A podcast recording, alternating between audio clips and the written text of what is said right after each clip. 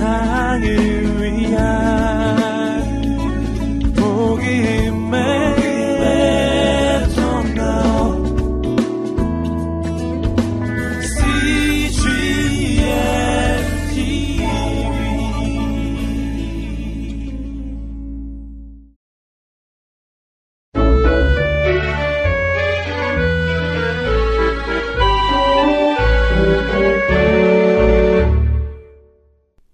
26일 여수와 2장 말씀입니다.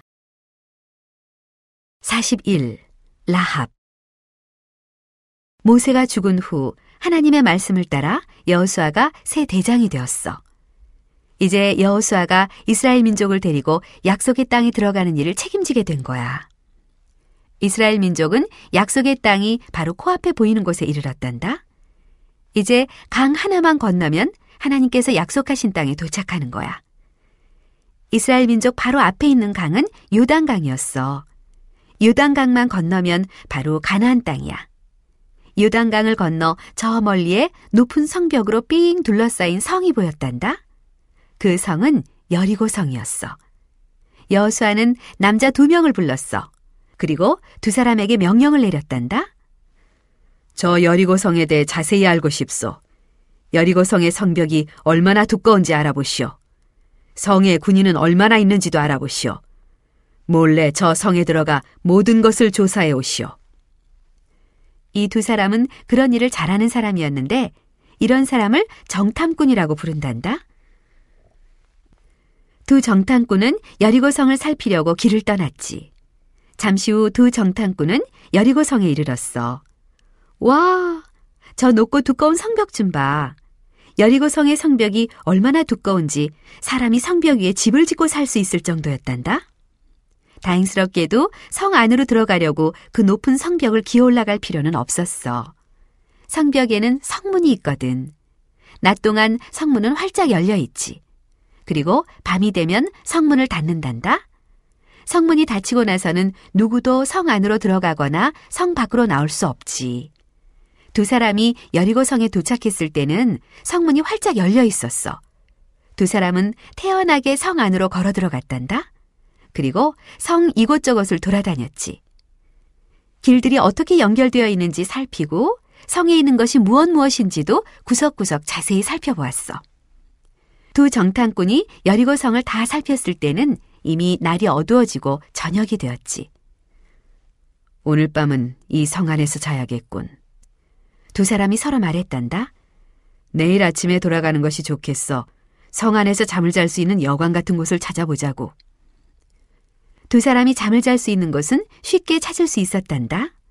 그곳은 여리고 성의 두꺼운 성벽 위에 세워진 집이었어. 이 집의 주인은 라합이라는 여자였지. 라합은 먼저 이 두 사람에게 먹을 것을 주었단다. 그때 라합은 이렇게 생각했어.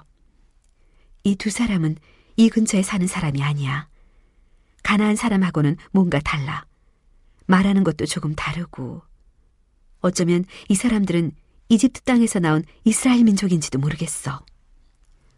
라합은 이미 이스라엘 민족에 대해 많은 것을 들어 알고 있었어. 이스라엘 민족이 이집트에서 나왔을 때 바다를 가로질러 건넜다는 것도 들었지. 물론 그때 파라오와 군인들이 모두 바닷물에 빠져 죽었다는 것도 들었어. 그리고 이스라엘 민족이 사막을 지나 이곳 가나안까지 인도하신 분이 하나님이라는 것도 들었어. 하늘에서 먹을 것을 내려주신 분도 하나님이시고 바위에서 물이 나오게 하신 분도 바로 하나님이라고 들었어. 이스라엘 민족의 하나님은 모든 것을 하실 수 있는 분이야. 누구도 하나님을 방해하거나 막을 수는 없어. 여리고 성에 사는 사람들 모두 그 사실을 들어 알고 있었지. 사실 여리고성 사람들은 이스라엘 민족의 이 위대한 하나님을 무서워하고 있었단다. 두 정탐꾼은 맛있게 음식을 먹었어. 음식을 먹으면서 라합과 이야기를 나누었지. 그때 갑자기 쾅쾅 하고 문을 두드리는 소리가 들렸어. 여리고성의 군인들이 찾아온 거야.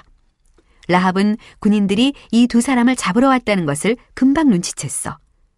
라합은 두 사람에게 말했단다. 나를 따라 이쪽으로 올라오세요. 지붕에 두 분이 숨을 수 있는 곳이 있어요. 두 사람은 라합을 따라갔지. 라합은 두 사람을 자기 집 지붕에 숨겼단다. 그리고 아래로 내려가 문을 열었어. 무슨 일이신가요? 하고 라합이 물었지. 군인들이 말했단다. 우리는 낯선 두 사람을 찾고 있어. 그자들은 오늘 온종일 우리 성을 살피며 돌아다녔다고 하오. 그자들은 이스라엘 민족의 정탐꾼이 분명하오. 그 정탐꾼들이 당신 집에 왔다는 말을 들었어. 그자들은 지금 어디 있어? 그자들은 아주 위험한 사람들이여. 그 말을 듣고 랍이 뭐라고 대답했는지 아니? 랍은 이렇게 대답했어.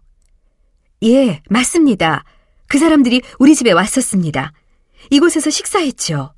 하지만 오늘 저녁 성문이 닫히기 전에 두 사람은 성을 빠져나갔습니다. 만약 지금 서둘러 가신다면 두 사람을 잡을 수 있을 겁니다. 라합의 말을 들은 군인들은 재빨리 그곳을 떠나 성 밖으로 달려갔단다. 그리고 사방을 뒤졌지. 하지만 어디에서도 이스라엘 정탐꾼을 찾을 수 없었어. 그럼 두 정탐꾼을 못 찾은 것은 당연하지. 두 사람은 라합의 집 지붕에 숨어 있었으니까 말이야. 라합이 여리고성의 군인들을 속였잖아. 라합은 이스라엘 정탐꾼을 도와주고 싶어서 군인들을 속였단다. 군인들이 가버린 후 라합은 두 사람을 다시 아래층으로 불렀어. 겁내지 마세요. 제가 두 분을 도와드리겠습니다. 두 분은 여리고성에 더 머물러서는 안 됩니다. 이곳은 너무 위험하니까요. 모든 사람이 두 분을 찾고 있어요. 벌써 성문이 닫혀버렸으니 성을 빠져나갈 수도 없고 어떻게 하면 좋을까요? 아, 내게 좋은 방법이 있습니다. 저희 집이 성벽 위에 서 있잖아요. 제가 붉은색 긴 밧줄을 가지고 오겠습니다. 그 밧줄을 이곳에 단단히 묶고 창밖으로 내려뜨리는 거예요. 그럼 두 분은 그 밧줄을 붙잡고 성벽 아래로 내려갈 수 있어요. 밧줄을 타고 성 밖으로 나가는 거예요. 그리고 조심해서 이스라엘 민족이 있는 곳으로 가세요. 군인들이 계속해서 두 분을 찾을 테니까 조심하세요. 그 말을 마친 나합은 두 정탐꾼에게 한 가지 부탁을 더 했단다. 하나님께서는 얼마 후 여리고 성을 이스라엘 민족에게 주실 것입니다. 그때 모든 여리고 성 사람들은 이곳을 떠나야 하겠죠. 이 성에 사는 사람들은 하나님을 사랑하지 않습니다. 항상 나쁜 일들만 하는 사람들이지요. 게다가 우상 앞에 절까지 하죠. 며칠 후 여러분이 여리고 성을 빼앗고 여리고성 사람들을 이곳에서 다 쫓아낼 때 저를 지켜주세요. 제가 이곳에 계속 살 수 있도록 지켜주실 수 있나요? 두 정탐꾼은 그렇게 하겠다고 라합에게 약속했단다. 두 사람이 말했지.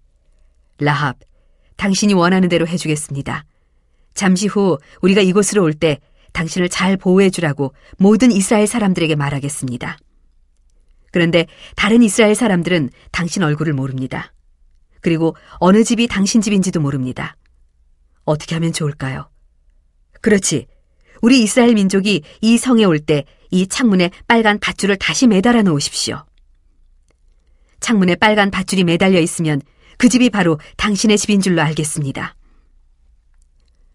라합의 아버지와 어머니도 라합의 집에 와 있기로 했단다. 라합의 형제 자매들도 함께 모여 있기로 했지. 라합의 가족 모두가 보호받을 수 있도록 말이야. 정탐꾼들은 라합과 단단히 약속을 했지. 그리고 빨간 밧줄을 타고 성벽을 내려가 성 바깥으로 나갔어. 두 정탐꾼은 몸을 숨긴 채 군인들이 자기들을 찾는 일을 그만둘 때까지 기다렸단다. 그 후 여호사와 이스라엘 민족이 있는 곳으로 돌아갔어.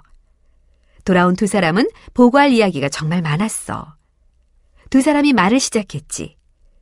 여리고성 사람들은 우리를 아주 무서워하고 있습니다. 하나님께서 우리를 도우신다는 것을 이미 들어 알고 있죠. 여리고성을 빼앗는 것은 식은 죽 먹기일 것입니다. 우리 두 사람이 여리고성에 있을 때 굉장히 위험한 순간이 있었습니다. 군인들이 우리 두 사람을 잡으러 왔죠. 그때 라합이 우리를 지붕에 숨겨주었습니다. 그리고 붉은 밧줄을 타고 창문을 통해 성을 빠져나오도록 도와주었습니다. 라합이 도와주지 않았다면 우리 둘은 군인들에게 잡혀갔을 것입니다. 그래서 우리는 라합에게 이렇게 약속했습니다. 나중에 우리가 여리고성을 빼앗을 때 라합을 보호해주겠다고 말이죠. 나중에 여리고 성벽 위에 세워진 집 중에서 창문에 붉은 밧줄이 매달려 있는 집은 잘 지켜주어야 합니다. 그 집 안에 있는 사람들을 안전하게 지켜주어야 합니다. 그 집은 라합의 집이고 라합은 우리의 생명을 구해준 고마운 사람입니다.